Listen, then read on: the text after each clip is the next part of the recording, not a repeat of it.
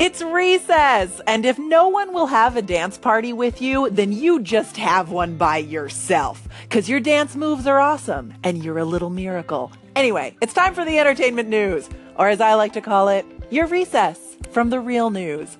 Here we go!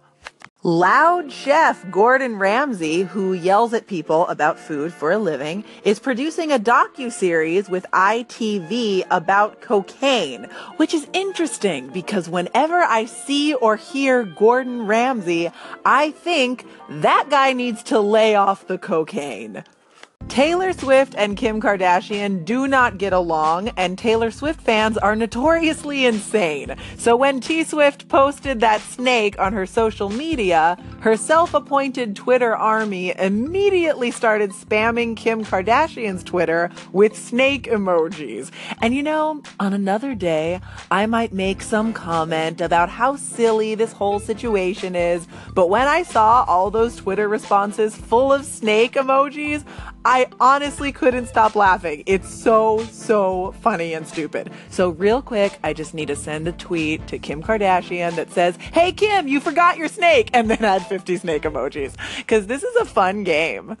Jared Leto and Margot Robbie are working on a Joker Harley Quinn movie. This is a different new Joker movie than the one that Todd Phillips, the director of The Hangover, is directing. So that's two new Joker movies that I did not ask for, and I would like to unsubscribe from this mailing list.